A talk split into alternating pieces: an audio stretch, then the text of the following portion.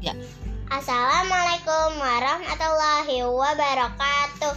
Hai teman-teman, perkenalkan nama saya Sarah Al-Zahra Prasetya.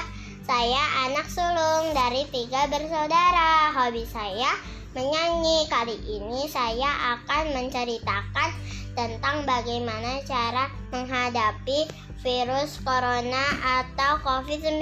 Satu, kita harus memakai masker pada saat keluar rumah. Dua, mencuci tangan dengan sabun dan air mengalir. Tiga, menjaga jarak paling tidak satu meter. Bundaku selalu mengingatkan tentang protokol kesehatan. Assalamualaikum warahmatullahi wabarakatuh.